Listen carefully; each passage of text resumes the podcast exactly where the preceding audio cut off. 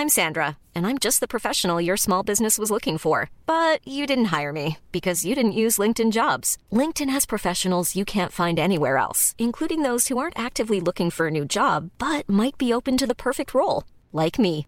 In a given month, over 70% of LinkedIn users don't visit other leading job sites. So if you're not looking on LinkedIn, you'll miss out on great candidates like Sandra. Start hiring professionals like a professional. Post your free job on linkedin.com/people today. Hold up. What was that? Boring. No flavor. That was as bad as those leftovers you ate all week. Kiki Palmer here, and it's time to say hello to something fresh and guilt-free. Hello Fresh. Jazz up dinner with pecan-crusted chicken or garlic butter shrimp scampi. Now that's music to my mouth. Hello Fresh. Let's get this dinner party started. Discover all the delicious possibilities at hellofresh.com.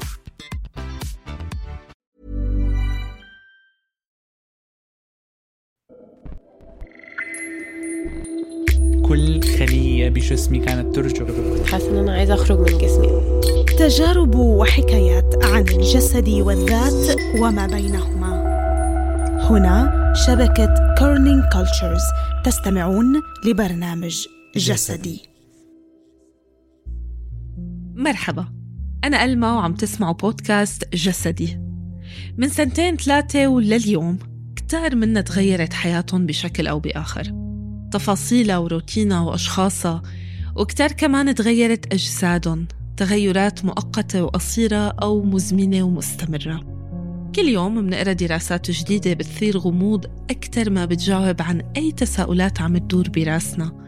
وعاجزة عن إنه تمنحنا بصيص طمأنينة مهما كان خافت. الحلقة التاسعة من الموسم الرابع من جسدي. السيستم واقع.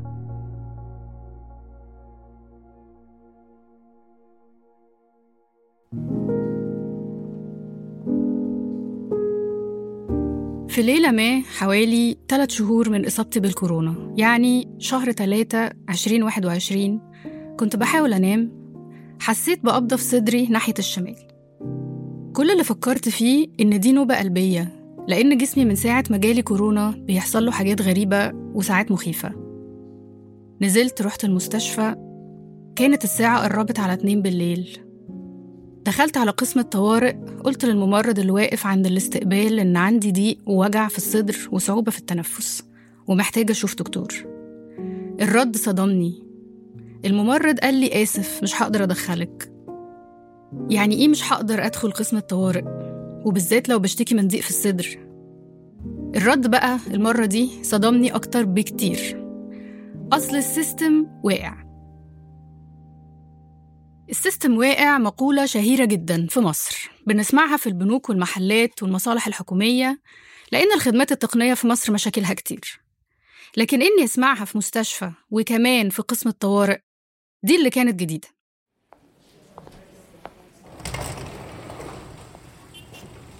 خرجت من المستشفى وقفت في الشارع في حالة عدم استيعاب لأي حاجة بتحصل في اللحظة دي. يعني أنا دلوقتي واقفة في الشارع شاكة إن قلبي بيفشل. ومش بس كده ده أنا اتمنعت من دخول مستشفى. والسبب إن السيستم واقع طيب هو في أي منطق؟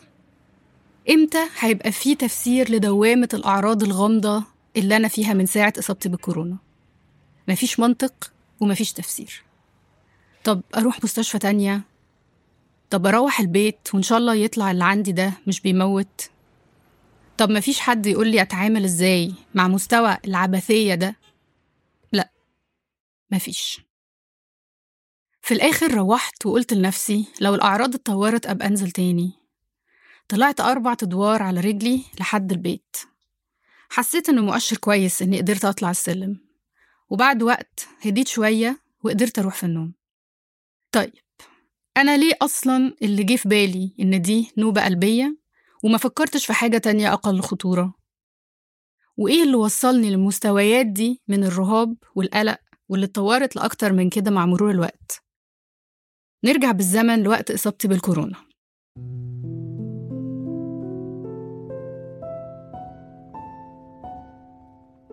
في آخر أيام العزل المنزلي وده في أواخر 2020 يعني أيام ما كان عزل الكورونا أسبوعين.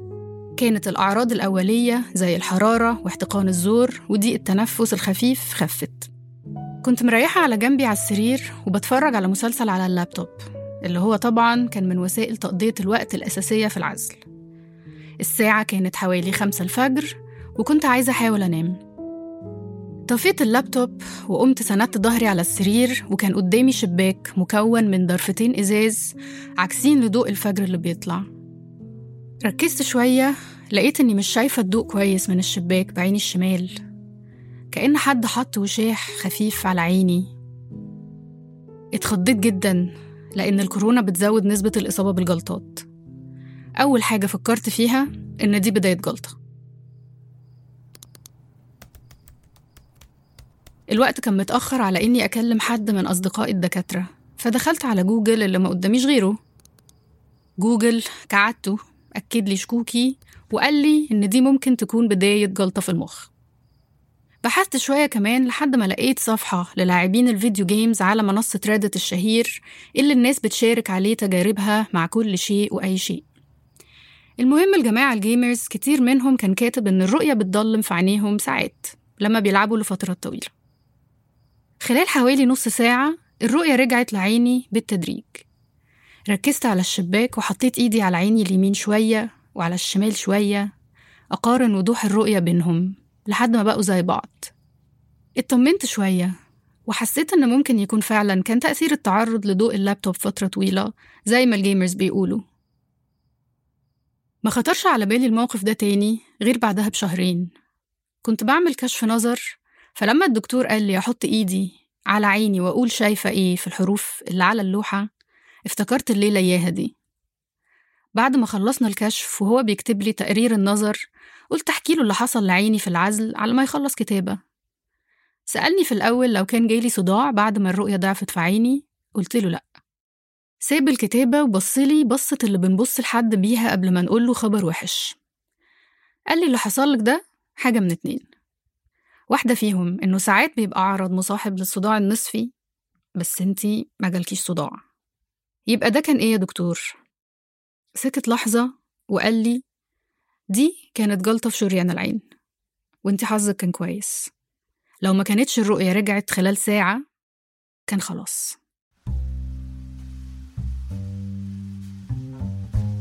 في الطريق للبيت نزلت شباك التاكسي عشان أحس بالهوا. قعدت أحط إيد على كل عين بالتبادل كذا مرة زي ما عملت يوم ما حصل اللي حصل. مش مستوعبة. وجوايا مشاعر متناقضة جدا. جزء مني كان مسيطر عليه شعور بالرعب المحقق من إني كنت قريبة قوي كده من إن حياتي كلها تتغير من فقدان جزء من جسمي. وما كنتش عارفة إن ده بيحصل عشان أقدر أحاول أنقذ نفسي. بالذات إني شكيت فعلا إنها كانت جلطة لكن افتكرت إنه قلق مبالغ فيه وخلاص. وجزء تاني جوايا كان حاسس بامتنان ملوش نهاية إني نجيت. لكن ما زالت حالتي الأساسية هي حالة تيه عارم وقلة حيلة موترة جدا في مواجهة توابع الفيروس ده اللي لسه ملوش كتالوج. السيستم واقع هنا كمان في جسمي ومفيش حد عارف هيرجع إزاي ولا إمتى ولا لو هيرجع أصلا. هو ده اللي خلاني أفتكر إن قلبي بيفشل فجأة لما جاتلي القبضة اللي في صدري بعدها بشهر وخلاني أجري على المستشفى. عشان ما كانتش أول مرة من ساعة ما اتصبت بالكورونا يحصل لي حاجة تبان مش خطيرة وتطلع خطيرة. المرة اللي قبلها لما ما صدقت الشكوكي كنت معرضة لإعاقة مستديمة.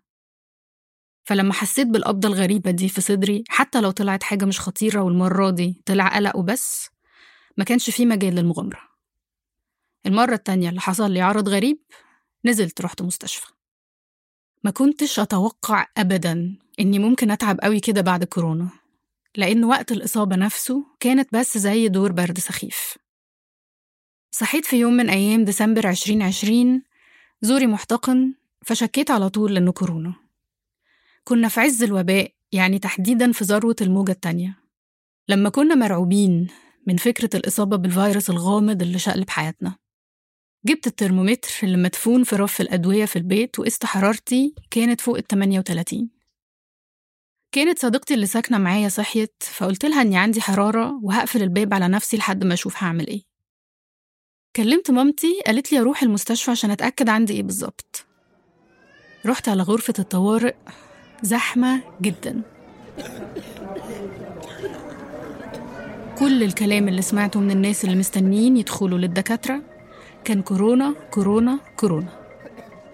كل الناس دي يا عندها أعراض كورونا؟ يا جاية مع حد عنده أعراض كورونا. يعني لو ما كانش عندي هخرج من المكان ده بيها. بس طلعت هي بعينها الكورونا. الدكتور كشف عليا وشخصني باشتباه كورونا وكتب لي على بروتوكول العلاج. رجعت البيت. طلعت الأربع أدوار اللي هم على مدار السنتين الجايين هيبقوا زي اختبار لياقة بقيس بيه مدى تحسن أو تدهور صحتي. أول ما فتحت الباب ودخلت نفسي شبه اتقطع وحسيت إني هفقد الوعي. قعدت فترة لما رجعت أتنفس طبيعي. وأنا بنام جسمي كان في حالة ضعف وصلت لحد إني ما قدرتش أرفع تليفوني المحمول بإيدي. خلال يومين الحرارة نزلت فقدرت أتحرك شوية. فقدان الشهية كان مخليني آكل قليل جدا وده كان مقلل طاقتي أكتر. ضيق التنفس ابتدى يخف بعد كده والأشعة بينت التهاب خفيف في الرئة. الدكتور قال لي إنه ما يدعوش للقلق فاطمنت شوية لكن الإحساس ما دمش. خلال اليومين اللي بعدها كنت فقدت حستين الشم والتذوق بالتدريج. ودي بقى حاجة فاجأتني في درجة تأثيرها على حالتي النفسية والمزاجية. كان في لخبطة وقت الوجبات إني حاسة بالجوع ولما آكل محسش إني باكل. الأكل اتحول لإجراء روتيني لابد منه. تشكيلة نكهات وطعوم مخي فاكرها لكن مش حاسسها. نفسيا أيام العزل كانت حرب صامتة. كنت بواجه هجوم من كيان خفي حابسني بين أربع حيطان في حالة خوف ووحدة. الخوف أطلق جوايا صفارة القلق الحاد والوحدة بدت كأنها هتدوم للأبد. أنا مش غريبة على الاضطراب النفسي. العلاج النفسي جزء من حياتي من سنين ومن غيره معرفش كنت هكمل حياتي إزاي.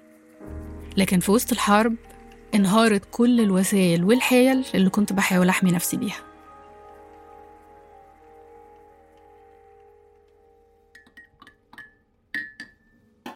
اليوم اللي قبل الأخير للعزل كان اليوم اللي قبل رأس السنة. وأنا بشرب الشاي باللبن الصبح اللي إحساسه في بقي كان كأنه مية سخنة أوامها تقيل. وواقفة على الشباك آخد شوية شمس ملقتش جوايا أي حماس. بالعكس كنت خايفة أخرج. عيلتي وأصحابي وحشوني لكن مش مقبلة على إني أشوفهم. على قد ما بعدي عنهم هو سبب كبير في الحالة النفسية اللي وصلت لها. ده غير إني ما كنتش قادرة حد يشوفني وأنا باين عليا التعب قوي كده. ما كنتش قادرة أتكلم أصلا من كتر الإجهاد وقصر النفس. العالم اللي بره الشباك ده كان مكان موحش غريب عليا كأن ما فيش بينا سابق تعامل كأن مفاتيح شفرة الرجوع للعالم ساحت في دماغي خلال الأسبوعين دول.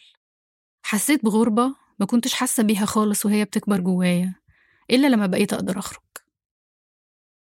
تاني يوم نزلت رحت عند واحدة صاحبتي كانت برضو عندها كورونا وفي آخر العزل وهي لوحدها في البيت.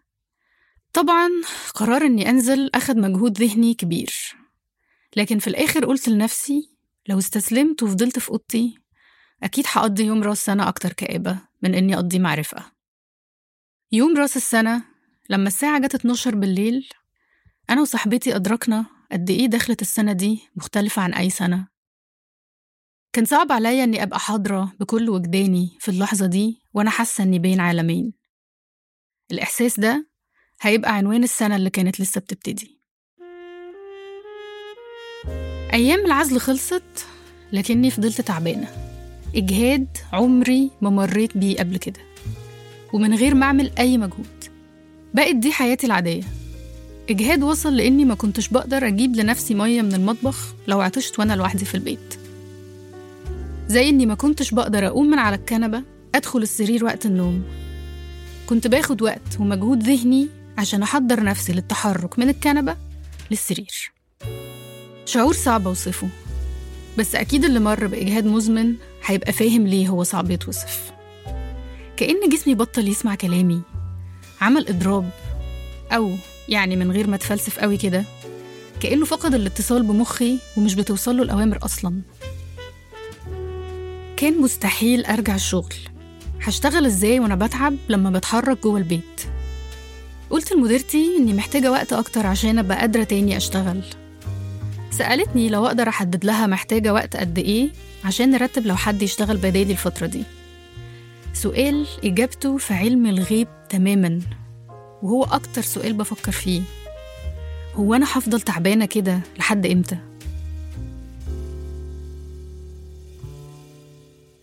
قريت إن الإجهاد طبيعي بعد الإصابة بالفيروسات بشكل عام وإن في متلازمة اسمها متلازمة إجهاد ما بعد الفيروس. غير الإجهاد العنيف ده نومي كمان بقى مضطرب جدا. على قد التعب اللي كنت حاساه طول الوقت ما كانش بيجيلي إحساس النعاس وبنام ساعات قليلة وحتى لو نمت ساعات أطول بصحى كأني ما نمتش خالص. ضربات قلبي كانت بتتسارع في أوقات عشوائية. عضلاتي دايما وجعاني. شعري بيقع جلدي جاف جدا. كل يوم كان بيعدي كان الإجهاد والخوف من المجهول بيستحوذوا أكتر على تفكيري. كنت في معضلة إني عارفة إني مش مستحملة ضغط أكتر من اللي أنا فيه من كتر التفكير في اللي ممكن يكون حصل لي بسبب الكورونا. ومن إني مش قادرة أحجم القلق المتواصل اللي مزود تعبي. مش قادرة لأن دي حاجة محتاجة طاقة وأنا طاقتي تلاشت. شعور مختلف عن أي وقت تعبت فيه سواء جسمانيا أو نفسيا. كأني مش عارفة جسمي اللي أعرفه راح فين. إحساسي بالاكتئاب كان برضو مختلف. زي ما يكون اكتئاب شخص تاني اتركب جوه عقلي. قريت برضو إن الكورونا ممكن عضويا تأثر على الجهاز العصبي بشكل ينعكس في صورة اضطرابات نفسية زي الاكتئاب والقلق المزمن. كلها نظريات تساؤلات. مفيش جمل مفيدة. مفيش حاجة تتقال أو تتعمل ممكن تساعد. مع مرور شوية وقت الكحة اللي كانت مكملة بعد الإصابة خفت شوية وقصر النفس اتحسن. يعني دلوقتي بقيت أقدر أبعت رسائل صوتية مدتها تصل لدقيقة بحالها من غير منهج. كنت بخرج قليل جدا بس بقدر أفضل بره البيت كذا ساعة. وقتها حسيت إني قادرة أرجع الشغل لو معظم الوقت هعمله من البيت كبداية. لما رجعت الشغل كان صعب جدا ذهنيا لأن قدرتي على التركيز والتذكر كانوا متدهورين جدا. القراية اللي هي جزء أساسي في شغلي اللي هو الصحافة بقت تجربة مختلفة خالص. السطور كأنها طلاسم عقلي مش ملاحق يفكها. بقرأ الكلام كذا مرة عشان أفهم إيه اللي مكتوب. وأنا بتكلم في التليفون اللي هو برضه جزء كبير من شغلي بنسى الكلام أول ما يتقال لي. بنسى أنا بتكلم في إيه قبل ما أخلص الجمل. قريت إن ضباب الدماغ وقصور الذاكرة برضو أعراض بتيجي لناس كتير بعد الكورونا والسبب مش معروف. بعد أسبوع واحد من رجوعي الشغل عملت مشوارين طوال شوية يومين ورا بعض كانوا مرتبطين بالشغل. تاني يوم وإحنا في الطريق للمشوار التاني فاجئني إحساس إني بتخنق من ورا الكمامة. شلت الكمامة وفتحت الشباك أحاول أخد نفسي كويس. أنفاس هادية وبطيئة. بعدين ابتديت أكح كحة عنيفة ومستمرة. أخدت وقت على ما رجعت أتنفس بشكل طبيعي وعملنا المشوار ورجعنا. لكن طول الليل الكحة ما سابتنيش. ولا بعد كذا مشروب سخن ولا كذا جرعة من شراب الكحة. قصر النفس رجع أوحش من الأول. اضطريت أغيب تاني عن الشغل. برضو لفترة لا يمكن تقديرها. التعب رجع أسوأ من الأول مع أبسط محاولة إني أرجع لحياتي الطبيعية. قصر النفس ما كانش بالسوء ده لما كنت مصابة بالكورونا أصلا. رحت لدكتور أمراض صدرية بص على آخر رنين مغناطيسي عملته على الرئتين. كان طبيعي مفيش سبب واضح لقصر النفس ده. الدكتور المتخصص ما عندوش تفسير مؤكد إلا إنه عرض يعتبر تحت مظلة متلازمة ما بعد الكوفيد اللي هو مصطلح مستحدث لمجموعة أعراض ملهاش تفسير شاعت بين المصابين بالفيروس من ساعة بداية الجائحة. على الإنترنت المحتوى المتوفر عن متلازمة ما بعد الكوفيد مش بس كان قليل وغير وافي كمان اللي كان متوفر نفسه يقلق. العلم نفسه مش عارف أبعاد المتلازمة دي إيه. يعني أروح فين ولا لمين يساعدني؟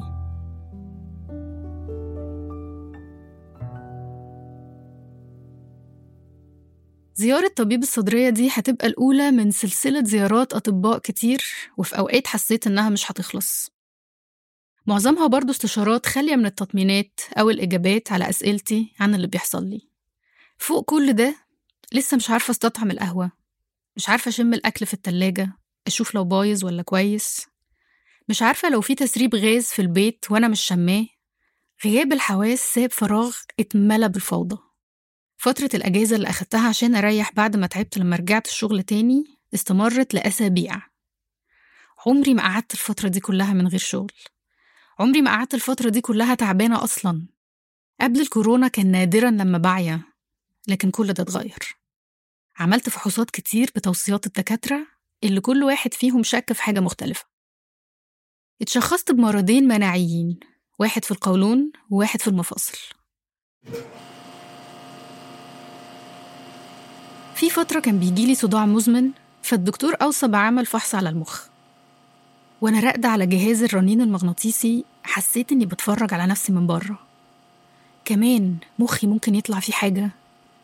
ما كانش موصلني بالواقع غير الميكروفون اللي بيطلع منه إرشادات مسجلة بصوت راجل نبرته فيها حماس مش في مكانه خالص. فكرني بأداء معلقين الكورة أو مدرسين الألعاب.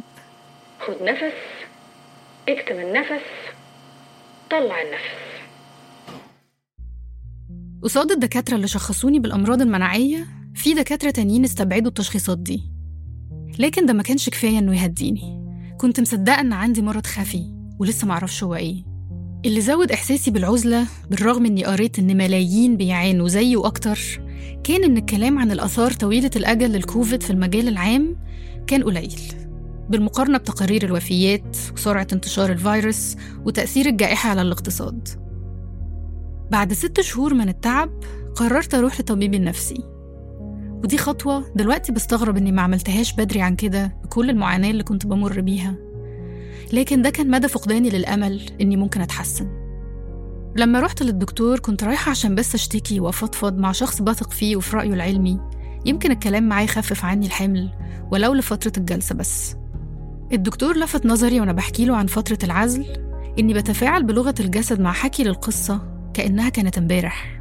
بص في ملفي اللي عمره خمس سنين وقال لي إني لما جيت له أول مرة قبل ما أفهم إن اللي كنت بمر بيه ساعتها كان اكتئاب كنت برضه فاقدة الأمل إني ممكن أوصل للتحسن النفسي اللي وصلت له في السنين دي.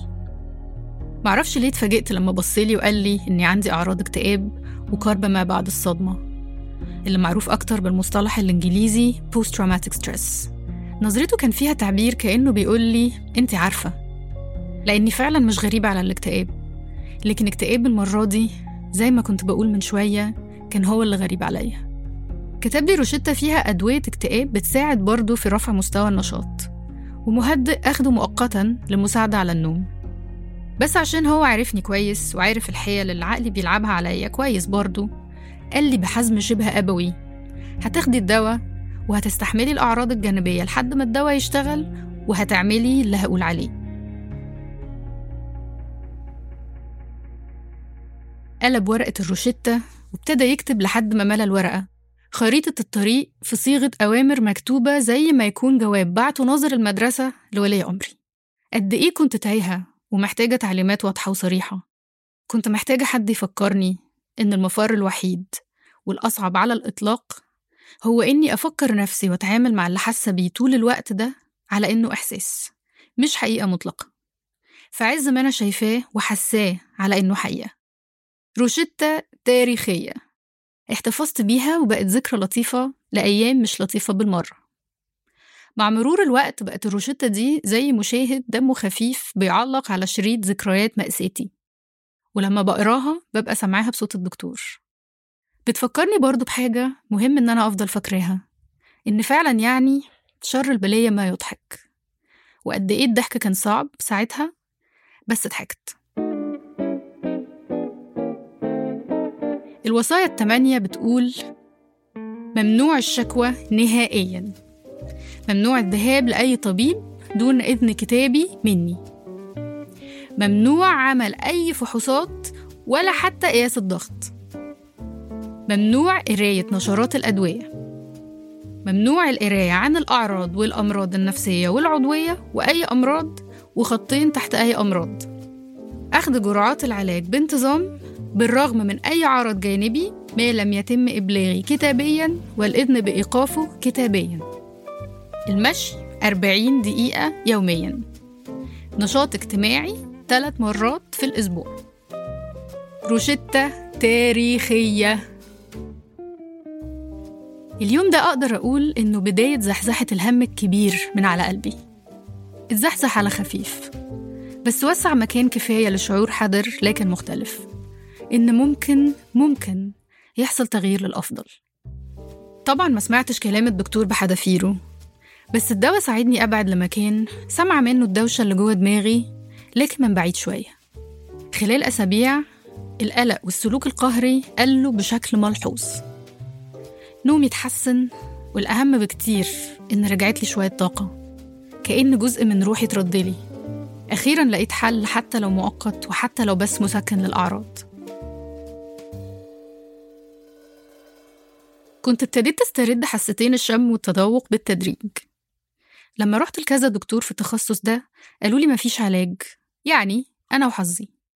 مع القراية عرفت إن ممكن أساعد مخي على إعادة استقبال الروائح. لقيت على الإنترنت تمارين لتنشيط حاسة الشم زي إننا نشم زيوت عطرية أو توابل كل يوم. ما كنتش قادرة أحافظ على أي نظام. كنت بعمل التمرين يوم أو عشرة لأ. وقتها كنت بشم بعض الروايح لكنها كانت روايح غريبة. كنت برضو بدوق طعم حاجة محروقة في الأكل والشرب. القهوة ريحتها ورق محروق. البيض والفلفل طعمهم زي استنشاق عود كبريت محروق. كنت متلخبطة كأن مخي بيحاول يقرأ لغة هو مش فاهمها.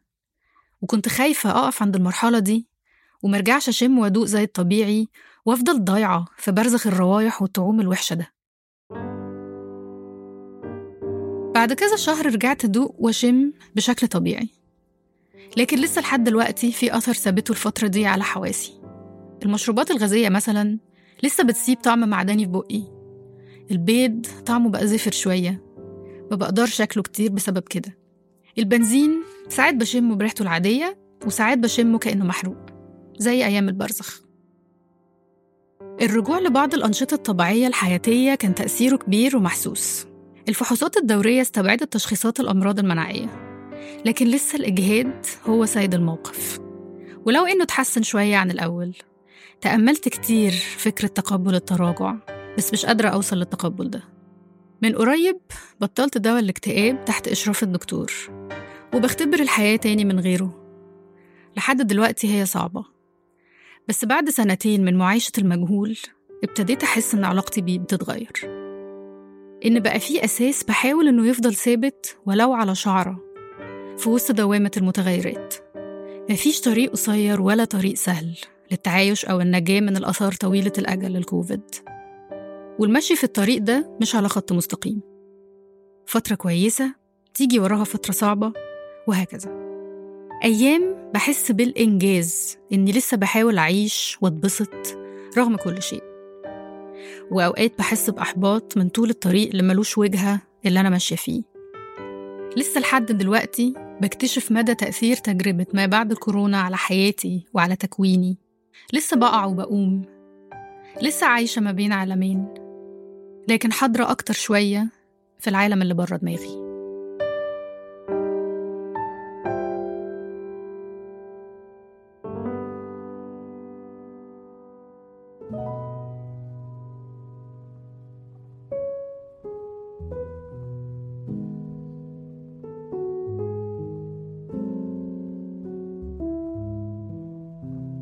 شكر كتير كبير لندى رشوان بطلة حكايتنا لليوم ويلي أدت قصتها بصوتها.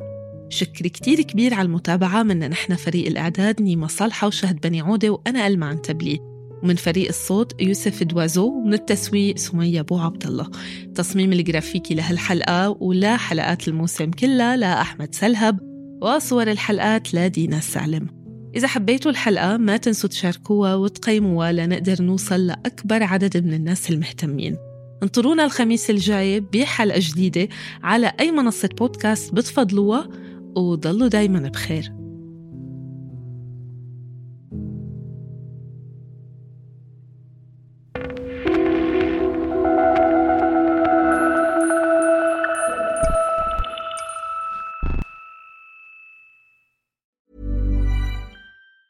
Ever catch yourself eating the same flavorless dinner three days in a row? Dreaming of something better? Well, HelloFresh is your guilt-free dream come true, baby. It's me, Kiki Palmer. Let's wake up those taste buds with hot, juicy pecan-crusted chicken or garlic butter shrimp scampi. Mm. Hello Fresh. Stop dreaming of all the delicious possibilities and dig in at HelloFresh.com. Let's get this dinner party started. If you're looking for plump lips that last, you need to know about Juvederm lip fillers. With Juvederm Volbella XC and Juvederm Ultra XC, your lip look, whether it's subtle or bold, can last up to one full year with optimal treatment and no additional maintenance. Find a licensed specialist and see if it's right for you at juvederm.com today. That's J U V E D E R M.com. Add fullness to lips in adults over 21 with Juvederm Volbella XC or Juvederm Ultra XC. Do not use if you have severe allergies or a history of severe allergic reactions, or if you're allergic to lidocaine or the proteins used in Juvederm. Tell your doctor if you have a history of scarring or taking medicines that decrease the body's immune response or that can prolong bleeding. Common side effects include injection site redness, swelling, pain, tenderness, firmness, lumps, bumps, bruising, discoloration, or itching. As with all fillers, there's a rare risk of unintentional injection into a blood vessel, which can cause vision abnormalities, blindness, stroke, temporary scabs, or scarring. For full important safety information, visit juvederm.com.